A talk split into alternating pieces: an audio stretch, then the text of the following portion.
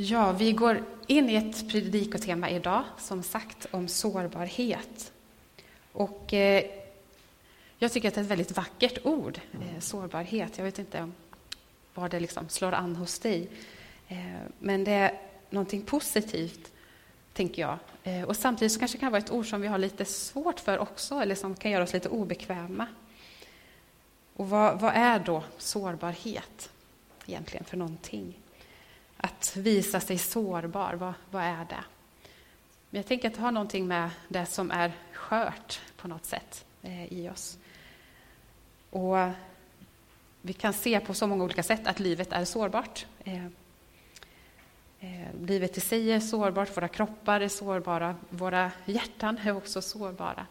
Eh, vi kan eh, vi kan känna oss svaga ibland, vi kan skadas på olika sätt, vi kan eh, Eh, bli tilltufsade av livet. Eh, och I relation till varandra så finns det också sårbarhet.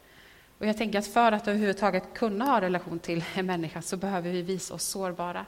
Så innebär det att öppna upp oss på något sätt för en annan person och, och också riskera att kanske bli avvisad på något sätt.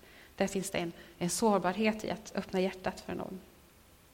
Jag tänker att att vara sårbar är någonting grundläggande eh, i oss som människor. Vi är alla sårbara. Och jag googlade lite på ordet sårbarhet för att liksom se vad, ja, men finns det någon bra beskrivning eller definition. Ehm, jag hittade något på en sida som jag inte hade varit inne på innan, svaren.nu. lät väldigt bra. Man kan hitta, jag vet inte vad allt som finns där, så jag står inte för alla svar som man hittar där. Men eh, det som, hur de definierade sårbarhet tycker jag, ja, det var en bra definition på något sätt. Eh, ett sätt att definiera. Och då står det, sårbarhet handlar om att exponera sig och göra sig synlig. Vår rädsla för att bli dömda av andra människor leder dock ofta till att vi ikläder oss en rustning som ska skydda oss emot sårbarhet. En rustning som kan bestå av exempelvis perfektionism, cynism eller likgiltighet. Så skrev de där. Och jag fastnade för just det att, att exponera sig, på något sätt, att göra sig synlig, att bli synlig på något sätt. Och att de har med det också att ibland så är vi lite rädda för det, för tänk om någon dömer mig. Att exponera sig och göra sig synlig, att visa vem man är, vem man egentligen är. Men som de är inne på här så är vi ibland kanske lite rädda för sårbarheten också. Och ibland kanske vi kan tänka så att ja, men om någon annan människa skulle veta allt som jag tänker här inne, eller som jag känner, eller som jag är, då kanske vi är där, då skulle de kanske inte vilja vara med mig. Ehm, eller då kanske de skulle inte förstå eller kunna acceptera det. Och jag tror att vi alla människor kan känna igen oss i det, eller kan ha känt så någon gång. Och att det kan vara svårt att berätta men hur, hur det egentligen är, eller liksom visa alla sidor hos sig själv. Och det är en liten risk man tar att visa sig sårbar på något sätt, för det finns också en risk att någon inte omfamnar en, eller att någon inte eh, accepterar eller eh, tar en som man är. Och därför blir vi lite rädda för att visa oss helt och fullt vilka vi är och vi sätter upp masker eller fasader eller bilder av oss själva inför, inför andra människor. Och det här tänker jag också är väldigt mänskligt. Det, det är så vi gör för att också skydda oss på något sätt. Och när jag tänker mer kring sårbarhet, vad det är för någonting, så har det också med det där, som jag sa, det sköra i oss. Eller, och också kopplat till svaghet, som vi eh, läste i bibelordet här innan. Och det tänker vi kanske ibland att det är någonting negativt. Men jag tänker att det, det är någonting positivt i det. Eh, att det är positivt att vara sårbar och att kunna visa sig svag. Men i vårt samhälle idag så, så kan det vara svårt, för det är kanske inte är det som lyfts upp i samhället, att vi ska, man ska vara ung och stark och frisk, eh, och man ska vara lyckad och man ska ha karriär och eh, lyckas i sina mål och ehm, ha större hus eller mer häftigare semestrar eller häftigare bilar eller vad, vad, det nu är som, som lyfts fram, att det är det här som är målet i livet på något sätt. Vad är det vi jämför oss med, med andra människor? Eh, och på sociala medier och på internet så blir det ännu tydligare, där man lägger upp det som är härligt och lyckat och fint. Och så ser man det av någon annan människas liv. Men titta, den här har det så här. Och så jämför jag det med det som inte är så perfekt kanske i mitt liv. Och så blir det jobbigt att möta det. Så hur, hur kan vi då leva i sårbarhet? Det är lite klurigt för oss. Och om i samhället, om man visar upp att, ja, att det ska vara, man ska vara lyckad på många olika sätt. Hur, vad förmedlar vi här i kyrkan? Ehm, och ibland så kan jag bli lite ledsen när man pratar med människor och vad människor har för bild av kyrkan, kanske särskilt de som inte brukar gå till kyrkan. Så kan du ja, men ibland höra en bild av att, ja, men att där, så, eh, ja, men det är människor som, som är lite präktiga och som liksom har, har koll på livet och där det är ordnat och städat. Och liksom, det, där, där kanske inte jag kan vara med. Liksom. Ibland kan man höra lite sådana tankar. Och det tänker jag, det är så sorgligt, för det är ju inte sant. Det är inte så att i kyrkan här så är allting välstädat och ordnat. Utan vi kämpar också med livet som alla andra människor. Ehm, jag tror att det är viktigt för oss också att påminna oss om det. Att vi inte behöver leva upp till, till någon falsk bild eller fasad av vad det är att vara, vara kristen. Eh, att vara, skillnaden mellan att vara kristen eller inte är inte att som kristen att man har ett perfekt liv, att man har koll på allting. Utan eh, snarare så är skillnaden mellan att vara kristen och att inte vara kristen att som kristen så vet jag väldigt påtagligt och är övertygad om att jag är så beroende av Guds nåd och att det är av Guds nåd som jag får leva. Eh, att inse sitt djupa beroende av, av Guds nåd. Det är egentligen enda skillnaden kanske, på något sätt. Eh, att vi vet att ja, men i våra liv, det, vi lever inte upp till det som vi skulle önska och det vi skulle, eh, som vi längtar efter helt och fullt. Men vi får förlita oss på det bibelordet också som Kjell läste, att Gud säger att min nåd är allt du behöver. Det är det som vi får leva i och vila i.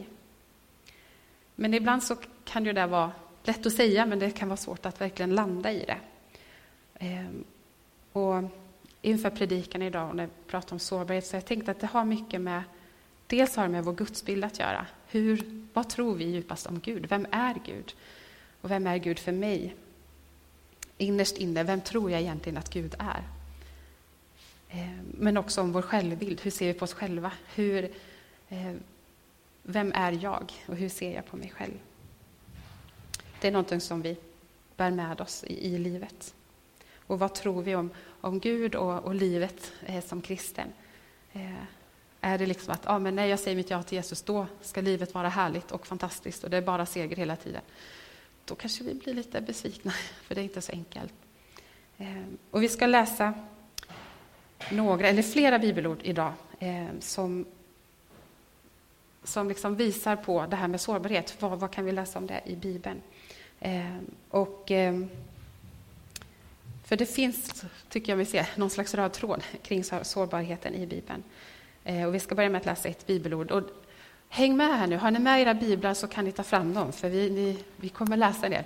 Ehm, det kommer också på skärmen här.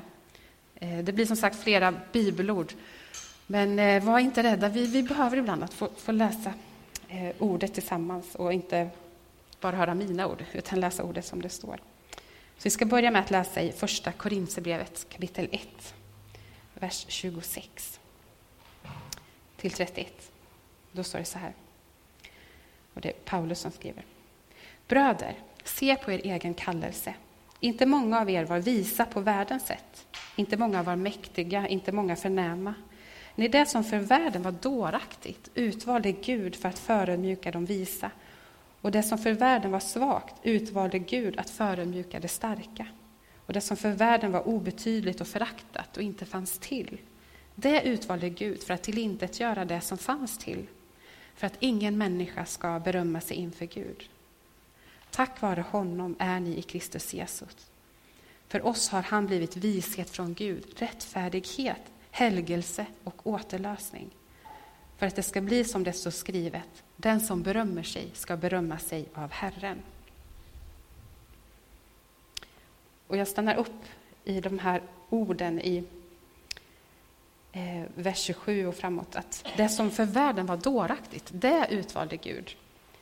Och det som för världen inte fanns till, eller det det utvalde Gud. Det är som att Gud väljer det svaga och det som inte eh, är särskilt imponerande. Det är som att Gud har en strategi att välja det för att visa vem han är och för att utföra sitt verk i den här världen. Så när vi pratar om, om, om sårbarhet och hur, hur kan vi leva i sårbarhet så finns det så många exempel också i Bibeln på att det är just i sårbarhet och i det enkla som Gud verkar. Och eh, det finns så otroligt många människor som man kan läsa om i Bibeln som ger exempel på det. Och jag ska inte läsa alla de berättelserna för då kommer vi inte hem idag. Men, eh, men jag, jag, nämner ändå några så att man får lite att hänga upp på. Eh, för det som är en röd tråd på något sätt i Bibeln, i hela Gamla Testamentet, att det är människor som, som liksom har mycket brister och som har mycket som de kanske saknar, men som Gud väljer att, att använda. Jag tänker Abraham, som är liksom början på att Gud utväljer ett folk. Han var liksom en barnlös gammal gubbe som Gud säger, men du ska bli far till ett stort folk.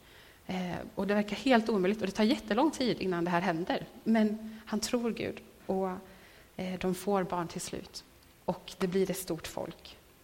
Och hans barnbarn Jakob som, som också blir en, ett led i det här stora folket och som får eh, många barn som blir Israels tolv stammar. Han var liksom där och lurade sin bror på för, förstfödslorätten och inte alls ett, bara ett bra exempel. Och sen i, så är de ju slavar i Egypten eh, och sen så Israels folk då. Och sen så kallar Gud en ledare som ska leda folket och då kallar han Mose. Så Mose verkar uttrycka att nej men jag är ju ingen talare. Jag liksom, han kanske hade talproblem på något sätt, låter nästan som. Han har svårt att prata inför folk. Honom väljer Gud och säger, men du, dig ska jag använda. Och Mose liksom protesterar och så till slut säger jag, men okej, du får ta med din bror då, så att du känner att du, du kan klara av det här. Och sen fortsätter berättelsen med eh, många människor som eh, Eh, inte är perfekta. Jag tänker också själv på David eh, som eh, var en, en herdepojke, den yngsta sonen som ingen trodde att det var han som skulle bli någonting kanske. Men han utväljer Gud och säger att han ska bli kung. Och han var ju inte bara en fantastisk förebild i allt, verkligen inte. Han förförde en kvinna som var gift och, och låg med henne och såg till att hennes man blev dödad. Verkligen inte någonting som var gott. Men han, när han blir konfronterad med det så omvänder han sig och eh, ångrar sin synd och omvänder sig eh, till Gud. Och, och Gud möter honom i det och han ser hans hjärta. Och han får vara med och skriva fantastiska salmer i Saltaren som är sådana där böner som är så ja, men brutalt ärliga och verkligen sådana ord som man tänker att oj, kan det här verkligen stå i Bibeln? Och det finns alla möjliga känslor. Och sen finns Jobs bok, som om ni har läst lite Jobb så ser ni att det är väldigt mycket sårbarhet i hans liv. Han som förlorar allting, han förlorar alla sina barn och han blir sjuk och han har liksom ingenting kvar. Eh, och han brottas verkligen med livet och med Gud. Eh, men ändå i det så, liksom, och hans fru säger till honom, ge upp nu, liksom. förbanna Gud och dö, ser du inte att det är kört här? Men han håller ändå fast vid någonting, att men Gud, jag vänder mig ändå till dig. Eh, och till slut så, så får han svar ifrån Gud, och det är inte alla svaren som han kanske hade önskat få, men Gud möter honom ändå i det. Och det här är bara några exempel, det finns så otroligt många fler exempel av människor som som kämpar med livet på olika sätt. Men att Gud använder dem och Gud eh, förmedlar någonting till dem och genom dem. Och de uppmuntrar oss på något sätt att ja, men mitt i livets svårigheter och det som känns svagt och eh, omöjligt för Gud att använda, så använder Gud det. Och en annan tråd som också ser i hela Gamla Testamentet är att det är inte bara att människor är sårbara, utan Gud visar sig också väldigt sårbar. Eh, i Gamla testamentet och i Guds relation till Israels folk så beskriver sig Gud i, i man använder en symbol för relationen mellan Gud och hans folk. Att Gud är den trofasta maken och Israels folk är den otrogna hustrun som liksom hela tiden vänder sig bort ifrån Gud och går till andra gudar. Och det här sårar Gud. Eh, men han fortsätter ändå att komma om och om igen och eh, visa sin kärlek för dem och vinna dem tillbaka. Det finns ja, många olika bibelställen och profeter som, där Gud talar i de här bilderna. Att Gud han visar sig också sårbar genom att visa sin kärlek för sitt folk. Eh, och också riskerar att bli avvisad och blir det många gånger. Men han fortsätter att, att älska. Så hur kan vi våga vara sårbara? Hur kan vi leva i, i sårbarhet? Jag tänker att, att Guds ord hjälper oss i det. Dels att vi ser andra människor som har, har gjort det för oss och som håller fast vid Gud. Och att vi själva upplever att vi har en tro som bär oss, även när livet är svårt. Ehm, att Gud finns där, mitt i lidandet. Och nu så... Temat för predikan är den korsfäste Kristus och det är där jag vill stanna upp verkligen. För det på något sätt så är Jesus kärnan i vår kristna tro. Och också i Bibelns berättelse så är det där Gud visar sig fullt ut, vem, vem Gud är. Ehm, och vi ska titta på Jesu liv ehm, och hur sårbarheten finns där också som en röd tråd. Jag tänker Jesus är Guds son, han är eh, eh, Gud själv och han om man bara börjar med att titta när Jesus kommer eh, till världen, när Gud ska visa sig för den här världen, men vem är jag som Gud? Hur ska jag komma? Men då kommer Gud, eh, Jesus, Guds son, kommer som vi, jag tror alla känner till i julens berättelse, kommer som ett litet nyfött barn. Eh, det mest liksom sårbara som man kan tänka sig på något sätt. Ett litet barn som inte kan eh, försvara sig på något sätt och som är så sårbart och beroende av hjälp. Där kommer, så kommer Gud till världen. Ett sårbart nyfött barn som föds i enkla förhållanden i ganska fattigt hem också. Eh, Josef och Maria var inga rika föräldrar. så. Och han levde ett helt vanligt liv.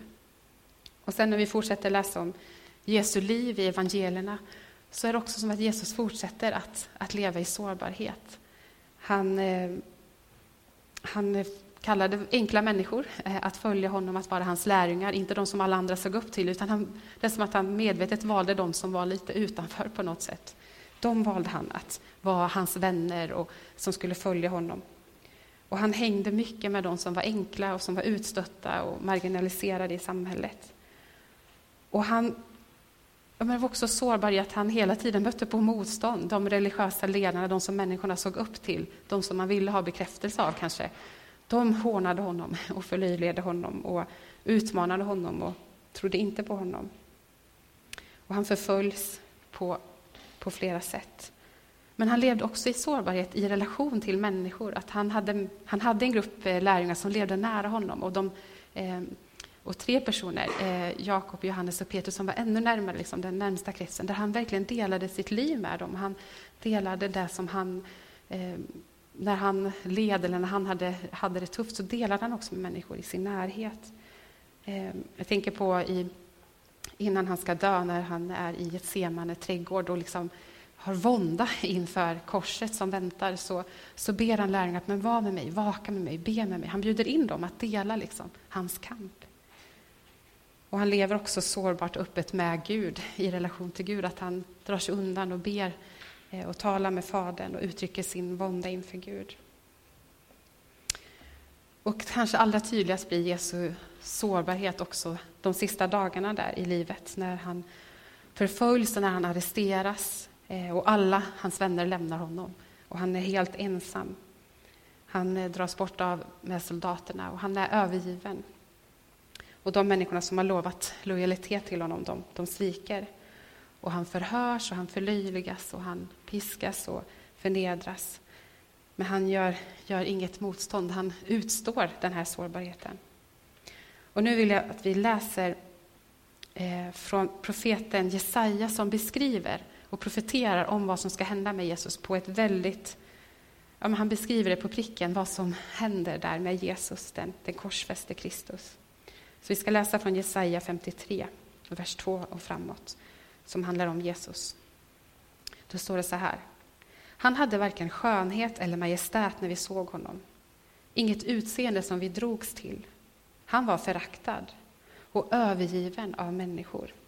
En smärtornas man och förtrogen med lidande. Han var som en som man skyr ansiktet för, så föraktad att vi inte respekterade honom. Men det var våra sjukdomar han bar, våra smärtor tog han på sig. Medan vi såg honom som hemsökt, slagen av Gud och pinad. Han blev genomborrad för våra brott, slagen för våra synder. Straffet blev lagt på honom för att vi skulle få frid. Och genom hans sår är vi helade. Vi gick alla vilse som får, var och en gick sin egen väg. Men all vår skuld lade Herren på honom. Han blev misshandlad, men han ödmjukade sig och öppnade inte sin mun. Som ett lamm som förs bort för att slaktas, som ett får som är tyst inför den som klipper det, så öppnade han inte sin mun. Genom våld och dom blev han borttagen. Vem i hans släkte betänker att när han rycktes bort från de levandes land blev han plågad på grund av mitt folks brott. Han fick sin grav bland de ogudaktiga, men var hos en rik vid sin död, för han hade inte gjort något orätt och inget svek fanns i hans mun. Det är så otroligt starka ord, tycker jag, och eh, beskriver verkligen Jesus, den korsfäste Kristus. Där på korset så är Jesus, han är konungarnas konung. Men där på korset så är han liksom långt borta ifrån maktens härlighet. Och jag tänker också på något sätt det yttersta uttrycket av sårbarhet, att hänga där på korset. Eh, nästintill naken och slagen och eh, piskad. Och han bokstavligen blöder för vår skull. Helt exponerad och helt synlig, om vi tänker den här definitionen av sårbarhet. Eh, för hela världen är han synlig. Det finns inget skyddsnät, han kan inte dölja sig. Inga fasader, inga masker. Men där tar Jesus all vår skam, all vår skuld och vår vånda och vårt lidande. Och där visar han vem Gud är. Den Gud som, som älskar, även när han inte får kärleken tillbaka. Som älskar villkorslöst och förbehållslöst och som ger sitt eget liv för oss. Och där på korset säger också Jesus de kända orden, men Fader förlåt dem, de vet inte vad de gör. Han förlåter också. Och han säger också de, de smärtsamma orden som vi kan läsa i, bland annat i Markus 15 och 34. Eloi, Eloi, lema sabachthani, som betyder då, min Gud, min Gud, varför har du övergivit mig? Att även Jesus, Guds son, har upplevt det liksom djupaste smärtan i livet, att känna att Gud är frånvarande, Gud är inte här. Men där på korset så vinner också Jesus segern. Ehm, det är liksom det på korset som han vinner över ondskan. Han besegrar ondskan genom att låta sig dödas. Och I vår kristna tro så är korset centralt. Och när vi ska predika om sårbarhet så tänkte jag att vi måste stanna upp vid korset eh, och den korsfäste Kristus. Att det här är vem Gud är, som ger sitt liv för oss. Och det påverkar också vad vi tänker om vår tro, att vara kristen, att följa Jesus. Det är också att följa den korsfäste Kristus. Och Jesus säger, uttrycker det tydligt i Markus 8 och 34 att om någon vill följa mig så ska han förneka sig själv, ta sitt kors och följa mig. Och det är sådana där liksom, ja, stora, djupa ord som man kan meditera på länge. Att vad innebär det? Men på något sätt att, att följa Jesus, det är också att korset också finns där. Det finns också ett kors att bära. Det finns också motstånd när vi, när vi följer Gud. Men vi får följa Jesus i det, vi gör det inte själva. Men det finns en, en sårbarhet där. Men berättelsen slutar ju inte här på korset, för då hade det varit bedrövligt, utan berättelsen fortsätter ju. Halleluja. På tredje dagen så uppstår Jesus igen från de döda. Och undret sker, döden har inte sista ordet, utan Jesus uppstår till livet. Gud uppväcker Jesus från de döda och han vinner segern också över döden. Och något som jag slogs av när jag eh, förberedde inför predikan, eh, när Jesus eh, möter lärjungarna, och jag, vi läser inte det precis nu, men ni kan gå hem och läsa eh, hemma kanske. Men när han möter lärjungarna efter uppståndelsen så, så finns det ett sammanhang där han möter med lärjungarna och eh, Thomas var inte där. Men sen nästa gång när Thomas var där så tvivlade Thomas. Men är det verkligen du Jesus? Det är som att de kan inte helt känna igen honom för han, han har en uppstånden kropp och han, det är någonting som är annorlunda. Men då så säger Jesus att han får, ja men kom och eh, att han får känna på, på såren eh, eller på hålen i hans händer och hans fötter från korset. För Thomas han känner jag behöver göra det för att tro att det verkligen är du Jesus. Och så får Thomas känna att ja, det är Jesus. Och det fascineras jag av också att se att även när Jesus är uppstånden och när han är liksom, där finns ändå märkena från korset. Han är fortfarande korsmärkt. Det finns ändå den här sårbarheten på något sätt. Det, det försvinner inte helt och det tycker jag är så vackert. Och sen så stiger Jesus upp till himmelen eh, och vi möter honom sen i sista boken i Bibeln. Nu har vi snart gått igenom hela Bibeln, inte alla delar, men kring Jesus. Och jag vill också stanna upp där, eh, stanna upp där i Uppenbarelseboken. För där så får Johannes, en av lärjungarna, en, en syn av, eh, av himlen och vad som ska ske i framtiden och så. Eh, och där så får han också eh, i himlen se liksom, Jesus, när, nu när Jesus är förhärligad. Han, han har all makt i himlen och på jorden. Och hur gestaltas Jesus, eller hur beskrivs Jesus här? Ehm, som jag tycker också är väldigt fascinerande. Ehm, den upphöjde, förhärligade Jesus Kristus. Eh, I vers, eh, Uppenbarelseboken kapitel 5, vers 5 så ges en bild och så står det så här. Se, lejonet av Judas stam, Davids rotskott har segrat. Han kan öppna bokrullen och dess sju sigill. Och det är mycket symbolspråk i Uppenbarelseboken, det är inte helt lätt att förstå, men det är Jesus som beskrivs här som ett lejon, lejonet av Judas stam. Alltså lejonet var liksom den, konungen, den starka. Eh, en bild av vem Jesus är. Han är lejonet. Han är kungen. En del av er kanske har läst eller sett Narnia-böckerna eller filmen där Aslan är en bild av Jesus. Det, det, är liksom, det är den Jesus är. Han är lejonet. Men sen finns det i nästa vers en annan bild. I vers 6 så står det så här. Och jag såg i mitten mellan tronen och de fyra varelserna och den äldste stod ett lamm som såg ut att ha blivit slaktat. Och vi kan läsa vers 12 också. Då står det fortsatt om det lammet. Lammet som blev slaktat är värdigt att ta emot makten, rikedomen, visheten, kraften, äran, härligheten och lovsången. Här beskrivs Jesus som ett lamm som har blivit slaktat. Och det kanske är en konstig bild för oss, men det från Gamla testamentet så använder man att man offrade lamm för att eh, sona för, försona för människans synder. Och det är liksom en, det, Jesus beskrivs med båda de här bilderna. Han är både lejonet av Juda, men han är också lammet som blev slaktat. Det är liksom Jesus på korset som ger sitt liv, som offrar sig för, för världens alla synder. Att även här, i evigheten, i himlen, så är han fortfarande det slaktade lammet. Han är fortfarande den sårbara eh, Gud som, som har gett sitt liv för oss. Och fortsatt i, slutet på Uppenbarelseboken 19, och se, eh, vers 16, så beskrivs Jesus som en ryttare på en vis, vit häst. Och där står det så här. Och på sin mantel och på sin höft har han ett namn skrivet, kungars kung och herrarnas herre. Det är också vem Jesus är. Han är konungarnas konung, herrarnas herre. Han är både lejonet av Juda, han är också det, det slaktade lammet. Och han är värd all, all makt och all ära. Och jag vill ja, stanna upp där, att Jesus han är verkligen eh, både eh, lejonet av Juda och det slaktade lammet. Att han är konungen, men som inte vinner seger genom att liksom, eh, döda alla andra, utan han låter sig själv dödas. Han, låt, eh, han tar det på sig. Och vi får ta del av den segern på Golgata kors. Och det finns en seger i, hos Jesus. Men också när Jesus är förhärligad så försvinner inte hans sårbarhet, den finns fortfarande där. Och i våra liv så får vi också leva med vår egen sårbarhet.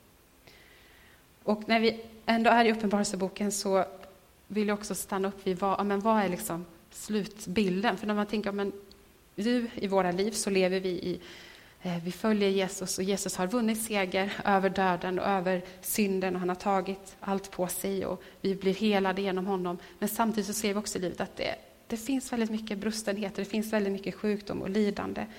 Så hur ska vi stå ut i allt det här? Eh, och det, då finns det ett löfte att stå på också, att, att Gud inte har lämnat den här världen att bara fortsätta tills det går under och sen finns det ingen framtid. Utan Uppenbarelseboken beskriver också en framtid där Gud också gör allting nytt och där han upprättar hela skapelsen. Så jag vill läsa från kapitel 21, vers 3-4. Se, nu står Guds boning bland människorna. Han ska bo hos dem och det ska vara hans folk. Och Gud själv ska vara hos dem och han ska torka alla tårar från deras ögon. Döden ska inte finnas mer och ingen sorg och ingen gråt och ingen plåga. För det som förr var är borta. Det är den Gud som vi tror på som lovar att han ska torka alla våra tårar från våra ögon. Att han ska ta bort döden och ingen sorg, ingen gråt och plåga ska finnas mer. Hur kan vi leva i sårbarhet? Hur kan vi våga vara sårbara? Men för att Jesus, han är eh, den korsfäste som också har visat vägen av sårbarhet men, och som också lovar att han en dag ska ställa allting till rätta. Och jag tänker att det handlar om det här med gudsbilden som jag sa innan, att vem Gud är. Och här visar Gud genom sitt ord vem han är, att han älskar sitt folk villkorslöst, att han ger sig själv för, för oss. Och han lovar oss att han är med oss alla dagar. Men det handlar också om självbilden, men vilka är vi då? Eh, vad är vår identitet? Hur ser vi på oss själva? Och där vill jag läsa två bibelord från första Johannes brev. Först från kapitel 4, vers 10. Detta är kärleken. Inte att vi har älskat Gud, utan att han har älskat oss och sänt sin son till försoning för våra synder. Gud har älskat oss först. Och det andra bibelordet från kapitel 3, vers 1. Se vilken kärlek Fadern har skänkt oss, att vi får kallas Guds barn. Och det är vi också. Vi får vara Guds barn och vi får jag tror att det behöver landa i våra liv ännu mer, att vår identitet djupast sett är att vi är Guds älskade barn, att han har älskat oss. Det står att Gud älskade oss och sände sin son till försoning för våra synder. Gud älskade oss eh, när rakt igenom våra misslyckanden, vår sårbarhet, våra felsteg, allting som vi skäms över, som vi inte är stolta över. Rakt igenom det så är vi älskade av Gud. Och ingenting kan skilja oss från Guds kärlek. Ingenting och vår djupaste identitet att vi är Guds älskade barn. Och hur kan det då få landa i oss? Och jag eh, går, går, nu en, en, kurs i själavård och där får vi läsa många bra böcker. Eh, men en bok som vi har läst eh, är Skamfilad av Göran Larsson som är präst och eh, terapeut. Och han säger någonting där som jag fastnade för. I den här, för den här predikan också. Och då säger han så här att det är svårt att känna sitt eget värde om man låtsas vara någon annan. Och det där liksom har jag gått med lite, att men det är svårt att känna sitt eget värde om, om man låtsas vara någon annan. Och apropå det här med att vara sårbar, att göra sig synlig, att vara exponerad. Att att inte gömma sig. Att om vi håller upp fasader av att vi är någon annan, då kan det också vara svårt för oss att verkligen känna vårt eget värde för de vi verkligen är. Och att vi behöver få, inför Gud och inför oss själva, liksom se vem, vem är jag egentligen? Och, och få vara de vi verkligen är. I all sårbarhet. För att också att det sanna värdet vi har ska kunna landa i oss. Att vi är Guds älskade barn och älskade rakt igenom. Så i den, alla de här bibelorden så vill, vill jag visa på att det finns en, en röd tråd genom Bibeln av, av Gud, vem Gud är, att han är kärleksfull och god, att han visar sin kärlek i sårbarhet. Och där korset på något sätt är det yttersta uttrycket för det, där han bokstavligen blöder för sina älskade barn. Och för det andra att, att det finns människor genom historien som har i livets kamp och eh, prövning och lidande ändå kunnat vila i sin tro på Gud och, och som har erfarit att tron bär. Och där vi också har ett löfte i Guds ord om att vi är älskade av Gud och vi är hans älskade barn. Och där Gud visar oss att han är med oss eh, i sårbarheten, i lidandet, i, ja, men, i allt som sker i livet så finns han, han där. Så vi är i gott sällskap. När vi läser också om alla de här andra människorna. Så hur kan vi leva i sårbarhet? Hur kan vi våga vara sårbara? Den frågan som jag levt med i predikan. Jag tror att det handlar om det att vi får ha blicken fäst på Jesus, den korsfäste Kristus, och ta emot kärleken och nåden från Gud. Och veta att han, det är han som går med oss och det är i hans eh, händer så är vi trygga, där kan vi vila. Och där finns det också helande för oss att få. När vi är sårbara så är det i en hans helande famn. Och jag tror att det, för att det ibland tar emot för oss att våga vara sårbara så behöver vi också få göra det valet. Så jag vill skicka med till slut några frågor eller utmaningar, uppmuntran till oss. Att hur, hur kan vi vara mer sårbara? Eh, för jag tror att det finns en, en förutsättning där för oss. För att kunna ta emot det här sanna värdet av vilka vi är så behöver vi också vara de vi verkligen är. Så hur kan vi våga exponera oss, att bli mer synliga? Först och främst för oss själva. Det måste börja här. Har jag kontakt med min egen sårbarhet? Mina egna känslor eller mina egna rädslor eller mina egna försvarsmekanismer? Finns det rum i mitt hjärta eller i mitt liv där jag inte riktigt vågar gå in? Och för det andra, är jag synlig och exponerad inför Gud? Hur ärlig är jag med Gud? Hur ärlig vågar jag vara med Gud? Finns det saker som jag inte vågar uttrycka riktigt för Gud? Eller områden i livet som jag känner att det där kan jag inte prata med Gud om. Varför då? Jag tror att vi kan prata med Gud om allt. Men det, det är en fråga som vi kan ställa oss. Och för det tredje, är jag synlig i relation till andra människor? Visar jag mig själv? Och jag tror att vi alla har områden som vi gömmer lite. Och hur ser det ut för, för mig? Hur ser det ut för dig? Vi har alla någon typ av fasad i olika sammanhang. Man visar inte allt för alla, men jag tror att det är viktigt att vi alla behöver inför någon människa få känna att vi är sanna, att vi är de vi är. Så hur ser, hur ser din fasad ut? Eh, och vad, vad, finns där bakom? Och vilka delar av dig själv skulle du längta efter att få visa mer? Vilka tankar, vilka känslor eller vilka drömmar är det som finns där som längtar efter att få komma fram? Och vi får tillsammans liksom ta steg i tro, att våga exponera oss själva lite, våga göra oss synliga. Först och främst för oss själva och för Gud, men också inför varandra. Och låta den här rädslan av att bli dömd, inte låta den hålla oss gömda, utan för Jesus, han dömer dig inte. Det lovar jag dig, han dömer dig inte. Och vi som församling, så må Gud hjälpa oss att vi inte heller ska döma varandra. Utan att vi ska visa samma kärlek som, som Gud har visat var och en av oss. Låt oss be. Ja, Jesus Kristus, jag tackar dig för vem du är. Jag tackar dig för att du är konungarnas konung och herrarnas herre. Jag tackar dig Gud för att du genom hela historien har visat din kärlek för oss.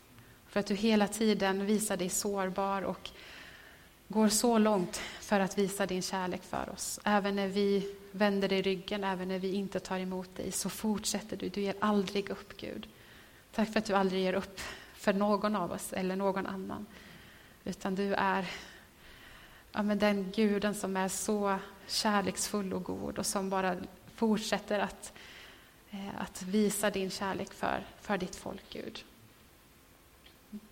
Tack Jesus för Golgata kors. Tack för att du gav ditt liv för oss. Tack för att du utstod all smärta och all, eh, alla liksom, eh, hån, hån som du fick ta emot. Tack för att du bar vår smärta och vårt lidande och vår synd i dig själv, Jesus. Tack för att du tog vår skuld, tack för att du tog vår skam. Och tack för att i dina sår så blir vi helade. Dels att vi kan få helande fysiskt i våra kroppar, men också på insidan, Jesus. Tack för att du vill hela oss rakt igenom. Tack för att vi är dina älskade barn. Mm.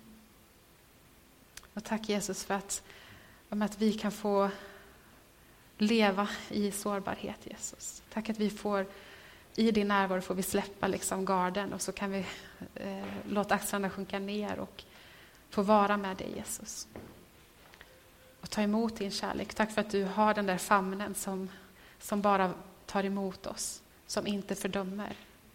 Och jag ber Jesus för oss var och en att vi skulle få, få vara där i din närvaro, Gud, och få ta emot den kärleken och få ta emot de orden från dig att du är mitt älskade barn. Och hjälp oss att, att våga vara synliga inför dig och inför oss själva och inför varandra. Och hjälp oss som gemenskap också, Gud, att verkligen vara en barmhärtig gemenskap, en kärleksfull gemenskap. Där vi inte fördömer, där vi inte pekar fingrar åt varandra, utan där vi, där vi ser på varandra med dina kärleksfulla ögon, Gud. Gör ditt verk i oss. Förvandla oss, Jesus. Gör oss mer lika dig. Tack för vem du är och för vad du har gjort för oss. Tack för att du är lejonet av Juda och att du är också lammet som blev slaktat. Vi upphöjer dig, Jesus. Du är värd vår lovsång och vår beundran. Mm. Tack för att du är här bland oss och att du vill röra vid oss var och en och tala din sanning till oss var och en. Kom heligande och fortsätt leda oss. Vi är så i Jesu namn. Amen.